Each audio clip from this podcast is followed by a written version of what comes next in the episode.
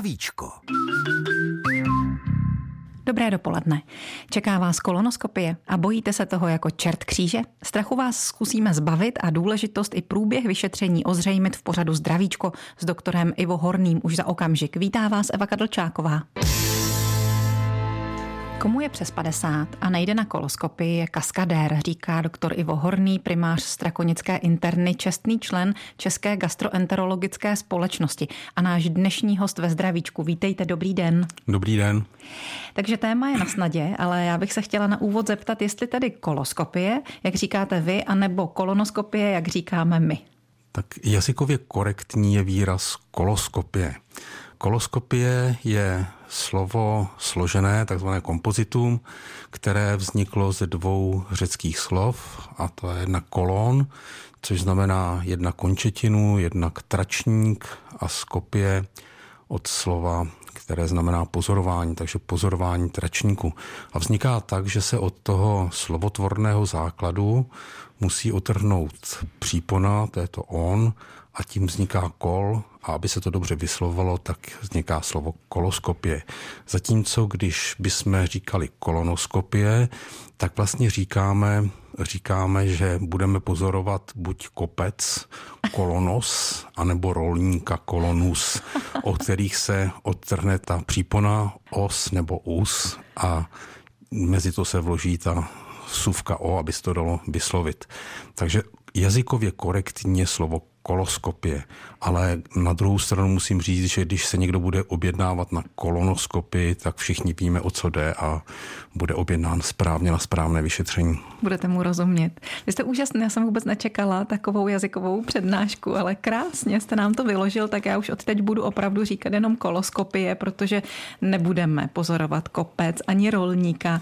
My se budeme dívat úplně někam jinam. Kdybyste tedy objasnil, nějak taky korektně pro vysílání do polední Českého rozhlasu, co to ta koloskopie je a kam se přesně díváte?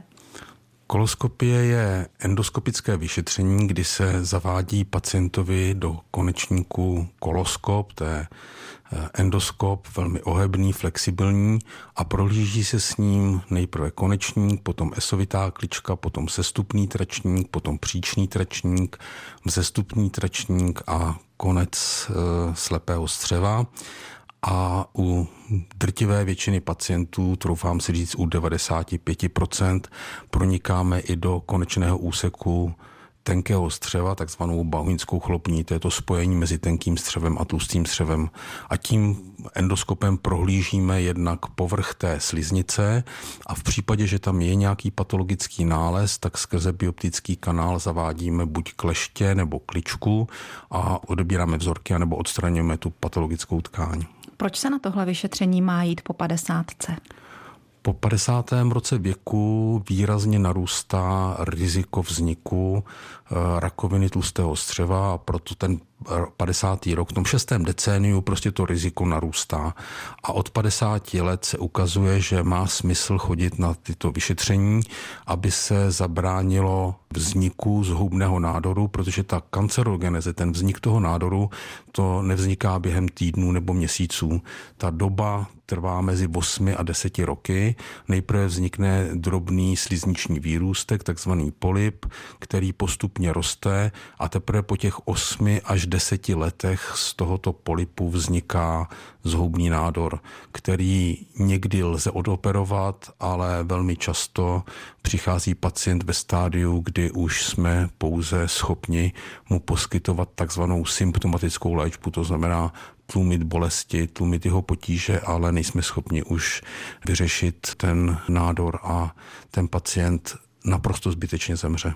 Čili je potřeba přijít včas, abyste mohli odstranit jenom ten pouhý polip, který ještě není zhoubný. Přesně tak a udělá se to elegantně tou endoskopickou cestou, takže pacient po vyšetření odchází prostě s odstraněnou patologickou tkání a podle histologické struktury my si ho potom zveme na kontroly buď za půl roku, za rok, za tři roky, za pět let nebo za deset let. Podle toho, co tam najdeme, tak jsme schopni už s vysokou pravděpodobností určit ten interval, kdyby měl přijít na kontrolní koloskopii. Ale odchází po svých a de facto zdrav. Odchází po svých a zdrav.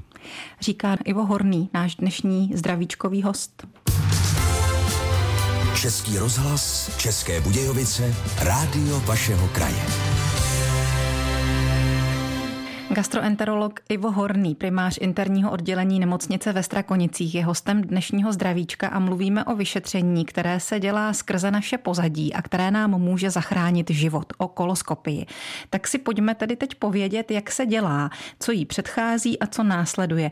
Na prvním místě v pořadí je asi žádanka, takže má-li člověk v ruce, co má udělat dál? Tak žádanka je samozřejmě velmi častým předpokladem, aby se člověk na tu koloskopii dostal. Na druhou stranu i pacienti, kteří jsou informováni a ví, že poté po tom 50. roce věku by tu koloskopii měli jít a přijdou se k nám objednat, tak ten termín na to vyšetření dostanou. Mohou Pod... přímo, nemusí přes svého praktika. Mohou přímo, ano. Mm-hmm. Pokud mají žádanku, tak buď dostanou od svého praktického lékaře nebo od toho lékaře, kterým tu žádanku vystavil, dostanou tip, na které pracoviště se mohou obrátit. V každém městě to je jiné. V Budějovicích je nesporně těch endoskopických pracovišť celá řada. Ve Strakonicích máme pracoviště dvě, jedno soukromé, jedno nemocniční, ostatní okresy to mají e, různě a s tím s tou žádankou přijde k nám na recepci a od e, naší sekretářky dostane termín, hodinu a poučení o tom, jak se má na tu koloskopii připravit. A to je moje další otázka. Když se termín přiblíží, tak co nastává? Pacient, který jde na koloskopii a v jeho zájmu by mělo být, aby to vyšetření proběhlo zdárně, aby ta výtěžnost toho vyšetření byla co největší, tak eh, musí před tím vyšetřením podstoupit nezbytnou přípravu.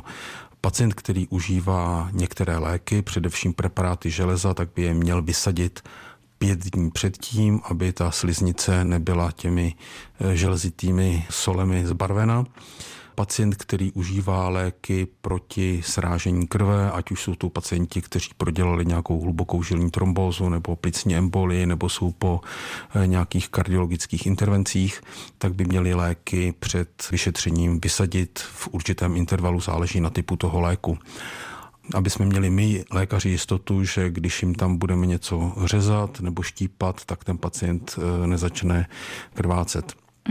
A další nezbytnou podmínkou toho vyšetření je dietní opatření před vyšetřením. Ty doporučení se různí, každé pracoviště to má trochu jinak.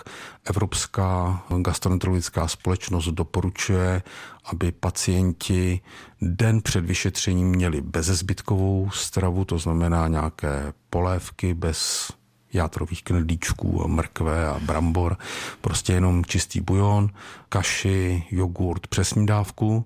Americká gastroenterologická společnost doporučuje jenom čiré tekutiny den před vyšetřením.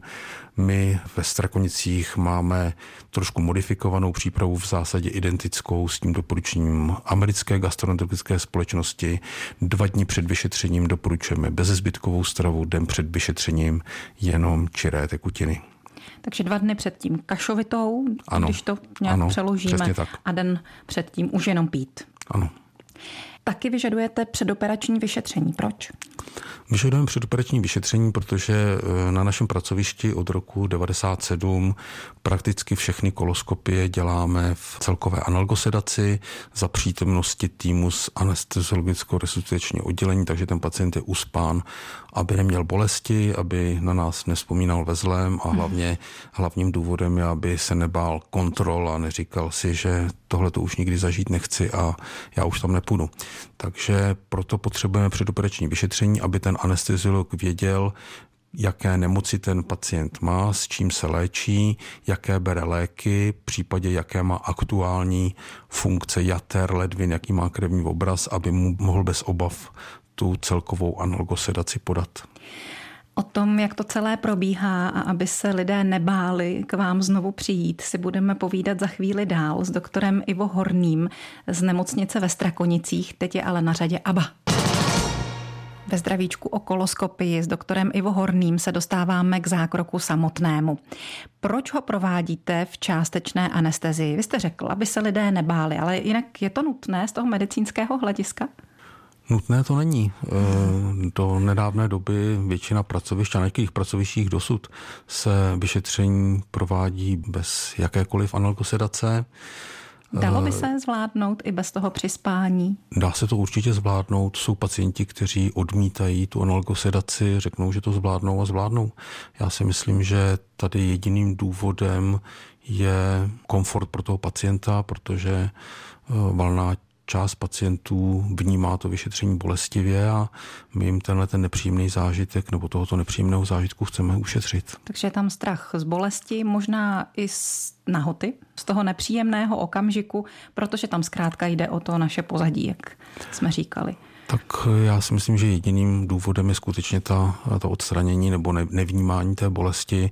Nahý u nás nikdo vyšetřený není. Každý pacient se převlékne v takové malé šatně a dostane tam speciální kalhoty, které mají pouze malý otvor vzadu, takže jinak je oblečený a nikdo eh, nahého pacienta nevidí, kromě kromě toho zavádění konečníku, to jako je tak nepatrný časový úsek, že z toho strach nikdo mít nemusí. No a jestliže už tedy zavedete ten, jak tomu říkáte? Koloskop. Koloskop, tak co vidíte a co tam děláte? Vidíme sliznici tlustého střeva, takže prohlížíme tu sliznici, postupně jdeme do těch proximálních nebo horních úseků, takže konečníkem se dostáváme do esovité kličky, z esovité kličky do sestupného tračníku, přes sleziné ohbí do příčného tračníku, přes jeterní ohbí do vzestupného tračníku a do oblasti slepého střeva, kde ústí potom appendix a tam je takzvaná ta bauhinská chlopeň, o které jsem mluvil před chvílí a tou se snažíme proniknout i do toho konečného úseku tenkého střeva, abychom vyloučili především koronovou chorobu nebo nějaké jiné postižení té terminální části tenkého střeva. A prohlížíme pečlivě povrch té sliznice a v případě, že tam vidíme zánět nebo polip, tak eh, se snažíme odebrat tu patologickou tkáň a poslat ji patologům na rozbor, aby nám určili, o jaký typ toho onemocnění nebo postižení tlustého střeva nebo tenkého střeva se jedná. Polip si asi dovedeme představit, to bude nějaký výrůstek drobný. Výrůstek, hrbolek, záleží na jeho velikosti. Pokud je drobný, tak je to jen takový pupínek, který je na té sliznici tlustého střeva. Pokud je větší, tak může být přisedlý nebo může mít stopku a pak to vypadá jako jako kapary s dlouhou stopkou nebo jako, jako šveska prostě na tom a my jsme schopni potom na tu stopku navléct kličku přes tu hlavu toho polipu a tu stopku prostě přetnout a polip potom uchopit do té kličky a vytáhnout ven a poslat na rozbor. A zánět, anebo tu krónovou chorobu byste poznali jak očima? Ten obraz ulcerózní kolitidy nebo kronovy nemoci, to jsou dvě skupiny, které řadíme mezi idiopatické střevní záněty, tak eh, oba tyto typy zánětů mají svůj specifický endoskopický obraz. Ne vždy, ne ve 100% se to dá jednoznačně odlišit, záleží potom na klinickém průběhu a na opakovaných kontrolách, ale ulcerozní kolitída je zánět, který postihuje sliznici tlustého střeva vždy od konečníku, vždy od toho přechodu kůže ve sliznici a sahá směrem k tomu tenkému střevu.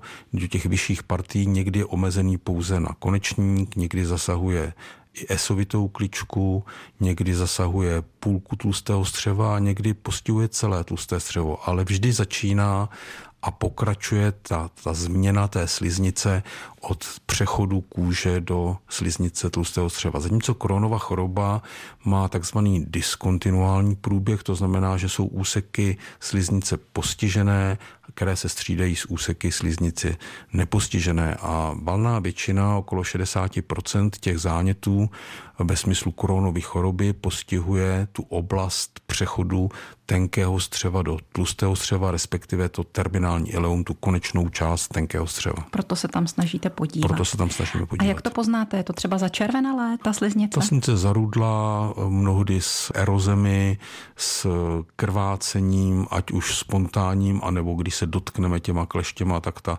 sliznice začne krvácet. Mm-hmm. Mnohdy tam jsou vředy, které u té koronové choroby jsou hluboké, dělají až, píše se v literatuře, dělají až dojem takzvaných dlažebních kostek.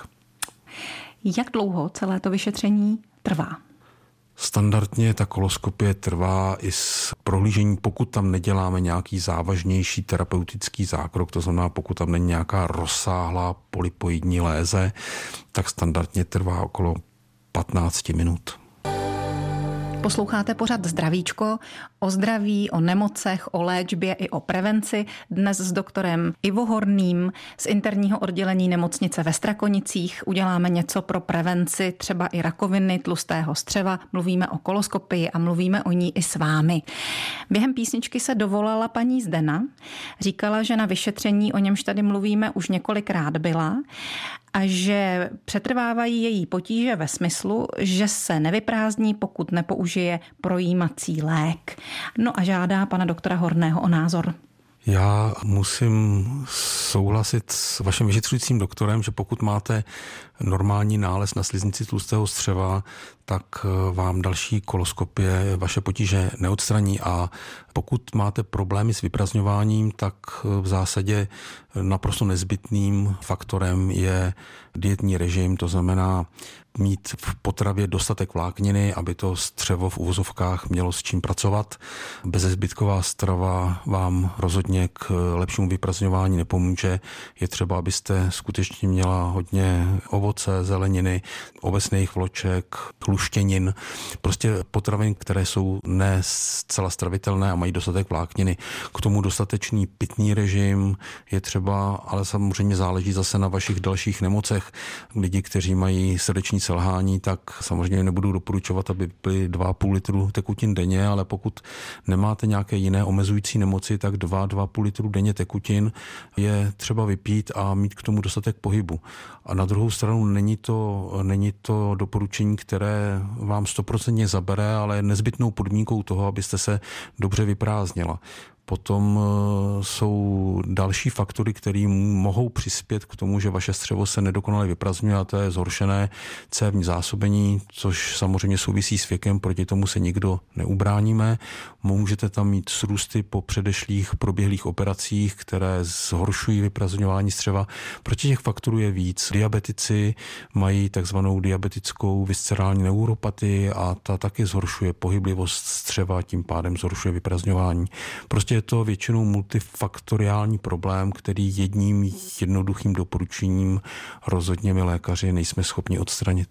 Já mám jeden dotázek. Chodím na gastro už asi 10 let, mám tady celéky, mám bezmíčnou dietu, bez kyseliny mléční, jsem diabetik, jsem kardiak a všechno možný, ale bylo mi řečeno, že prostě mám líný tenký střevo, co s tím dělat?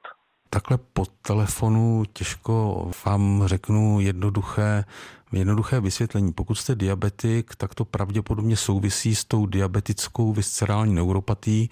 To znamená, že tou vaší cukrovkou ty nervy v oblasti břicha jsou poničené a ne úplně dokonalé eh, motivují to střevo k tomu, aby se hýbalo, aby se vyprazňovalo, aby posouvalo tu eh, nestrávenou potravu z tenkého střeva do tlustého střeva. Možná, že s tím souvisí i třeba neúplně dokonalý dietní režim v rámci nepohyblivosti střev. Eh, je třeba skutečně dodržovat to, co jsem řekl před chviličkou, to znamená mít potravu s dostatečným množstvím vlákniny, aby ty střeva měly prostě proč se hýbat.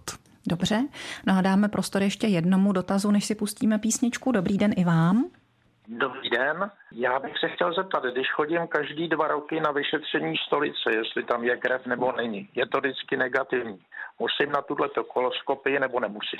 Mm-hmm, je mi 65 let. Děkuji. My taky děkujeme za dotaz. Stačí to? No, je to, je to otázka. Ty testy na okultní krvácení nejsou zdaleka stoprocentní. A já už jsem ve své praxi měl několik nebo spíš mnoho pacientů, kteří poctivě chodili na testy na okultní krvácení, byli třikrát, pětkrát a pak přišli se zoubným nádorem.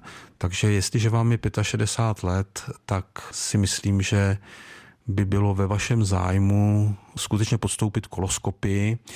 Ten dispenzární program trvá od 50 do 75, 80 let a pokud budete mít negativní nález na tlustém střevě, tak další koloskopy by vás potom čekala podle toho doporučeného dispenzárního programu za 10 roků. Takže se ničeho nebojte a vyhledejte svého gastroenterologa. My se teď s jedním pustíme písničku. Poradit se s gastroenterologem, doktorem Ivo Horným ze Strakonické nemocnice máte možnost dnes ve zdravíčku. Dobrý den. Dobrý den, tady je Věra. Chtěla bych poprosit pana doktora o radu. Já mám dietu HIT. Než se na to přišlo, tak jsem málem eh, měla vývod, protože já reaguju na určitý potraviny. Nejím lepek a nejím mléčné výrobky. Jím hlavně rejži, jsem prostě hubená a když s ním něco jako špatně, tak potom mám křeče v břiše hrozný a největší, když teda se vyprázdním. Takže bych potřebovala nějakou radu, jak přijít na to, protože můj gastroenterolog mi řekl, že někdy se to objeví ta reakce druhý nebo až dokonce třetí den na ty potraviny, takže já s ním jabko, pak jen špatně, zároveň jsem snědla třeba maso, po celý den člověk toho sní víc, takže já vlastně nevím, z čeho mi je tak potom ty křeče jsou. Napravím to vždycky, že třeba tři dny jim rejži, tak se to uklidní a zase znova. Dobře, tak zkusíme nechat reagovat našeho dnešního hosta, doktora Ivo Horného. Já se přiznám, že tady vám asi neporadím. To by bylo třeba skutečně asi podrobně podrobně zkoumat eh, přesně váš jídelníček, po kterých jídlech přesně za jak dlouho se vám neudělá dobře. Předpokládám, že asi tlusté střevo, žaludek, eventuálně nějakou kapsovou enteroskopii na vyšetření tenkého střeva jste měla, asi jste měla alergologické vyšetření, kde by se ukázalo, jestli jste alergická na nějakou potravinu nebo nějakou část potraviny, ale tady zřejmě ten přístup u vás bude komplexní a e, jednoduchou radu, jako čeho se vyvarovat, jen tak tady od boku nevystřelím. Hmm, jednoduchá rada asi neexistuje. Jednoduché to nemá tedy, jak jsem slyšela, ani paní posluchačka. Bylo mi jí líto. Další z vás posluchačů je na lince. Dobrý den. Dobrý den. Prosím vás, já jsem u vás už, byla jsem tam už dvakrát u vás na, na vyšetření a Nevím, kdy už jsem tam byla naposled a chtěla bych vědět, za jak dlouho se tam mám buď přihlásit, nebo mě pošlete oznámení, že se mám dostavit. Děkujeme, to je dobrý dotaz, protože taky jsem se k tomu chtěla dostat. Jestli po těch deseti letech to člověk zapomene právě, jestli se připomenete vy?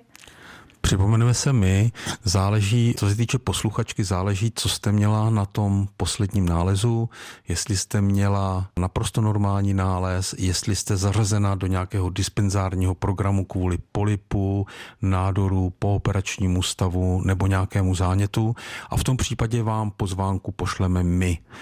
Pokud jste měla normální nález a je vám víc jak 75, 80 let, tak my už pozvánky neposíláme, protože po 80 letech věku v případě, že pacient nemá příznaky a my tam najdeme nějaký nález ve smyslu nádoru, tak přece jenom to riziko operace po operačního průběhu, pokud nemá příznaky, narůstá. Prostě dispenzární program na vyhledávání polipů, po 80. roce se už neprovádí.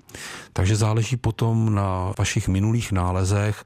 Pokud vám není jasno, nepamatujete si, kdy jste tam byla, tak se obraťte na naší sekretářku nebo na nás a my vám řekneme z počítače, kdy by případně měla vaše příští kontrola proběhnout a zda s vámi počítáme a zda dostanete pozvánku anebo jste již z toho dispenzárního programu vyřazena. Dobře, teď zkusíme odbavit dva dotazy, které přišly zatím e-mailovou poštou. Jeden poslala Hanka, píše, že absolvovala její známá toto vyšetření lékaří procvik střevo, nevím, co tím myslí. Byla to prý pěkná bolest. Jak často se to stává a co má pacient dělat? Potom uvádí, že se setkala i s tím, že pacienti nejsou poučení a když se dělá počáteční test od praktika, nedozvědí se, že třeba nemají jíst červenou řepu nebo borůvky, aby nebyl test zkreslený. Zbytečně jsou potom tou koloskopií stresováni. Prosí o reakci a děkuje.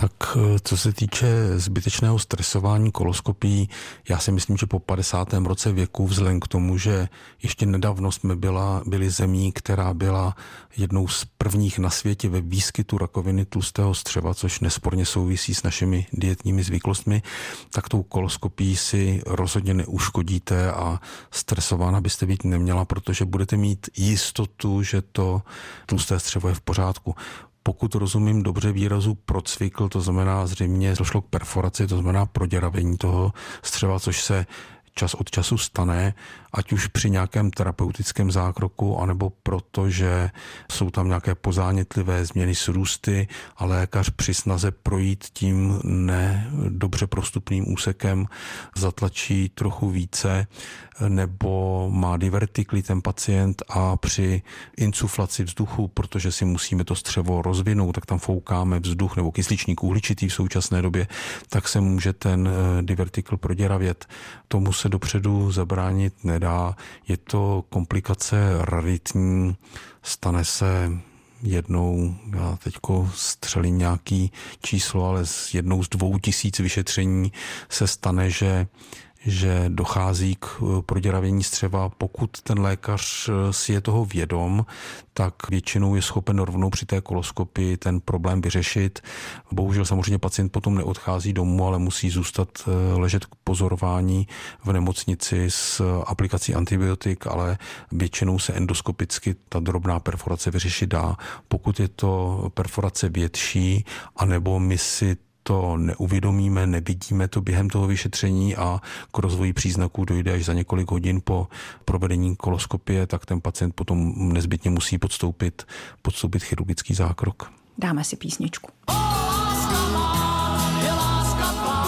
Když zkrátíme písničku, už nám bude zbývat z našeho dnešního pořadu zdravíčko jenom malý kousek. V němž se pokusíme odbavit ještě e-mailový dotaz, který přišel během vysílání pořadu s doktorem Ivo Horným, primářem interního oddělení nemocnice ve Strakonicích o koloskopii a dát prostor i někomu z vás, kdo ještě voláte. Takže Blanka z Písku se nás ptá, jestli jsou divertikly, nerovnosti na tlustém střevě od narození, anebo se k ním člověk nějakým způsobem dopracuje. A taky jestli je naše naše střevo jedinečné a jestli si typ střeva můžeme upravit stravou.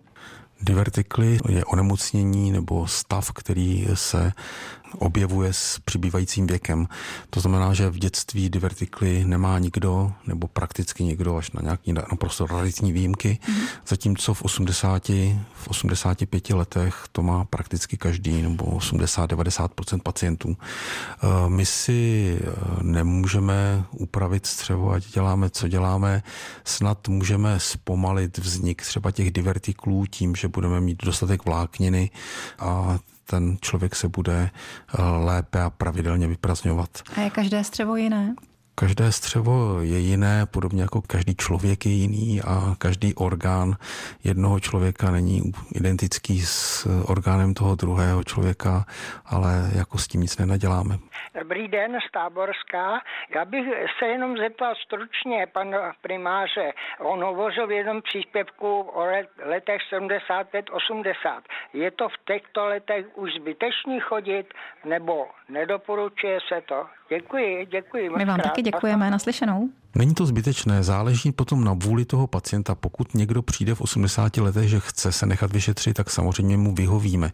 Já jsem jenom řekl, že pacienti nad 75-80 let už nejsou zařazeni do toho dispenzárního programu, kdy je cíleně zveme na vyšetření tlustého střeva.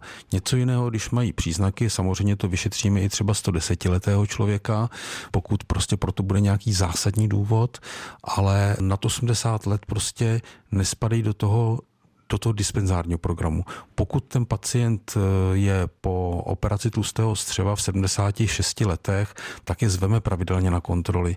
To je něco jiného, ale nespadá do toho programu vyhledávání asymptomatických lézí tlustého střeva, z kterých by mohla vzniknout rakovina. Co byste na závěr zdůraznil? Na závěr bych mohl říct, co se týče prevence rakoviny tlustého střeva, aby pacienti takzvaně jedli zdravě, aby eh, se, nechci říkat vyvarovali, ale pokud možno omezili nebo nejedli pravidelně druhotně zpracované maso, což jsou především uzeniny, grilované maso a vůbec červené maso, protože Světová zdravotnická organizace tyto komodity zařadila mezi kancerogeny prvního řádu a rozhodně každodenní pojídání salámů, uzenin, tlačenky, jitrnic k dobré kondici toho tlustého střeva nepřispívá. Součástí zdravé výživy by měla být potrava e, s dostatečným obsahem vlákniny, protože to střevo je nuceno potom se vyprazňovat a tím pádem ty toxické splodiny v tom střevě zůstávají kratší dobu v kontaktu se sliznicí a mají teda menší čas na to, aby tam vytvořili nějakou patologickou tkáň. Takže když už sníme šunku, tak ji zajíme celozrným chlebem. když sníte šunku čas od času, tak se asi nic neděje, ale nemělo by to být ráno šunka, v poledne svíčková a večer salám. To by tak být asi nemělo. Děkujeme moc krát za dnešní zdravíčko doktoru Ivo Hornému, primáři interního oddělení nemocnice ve Strakonicích. Mějte se hezky a přeju vám zdraví, jak vám, tak i vašim pacientům. Naslyšenou. Děkuju a naslyšenou.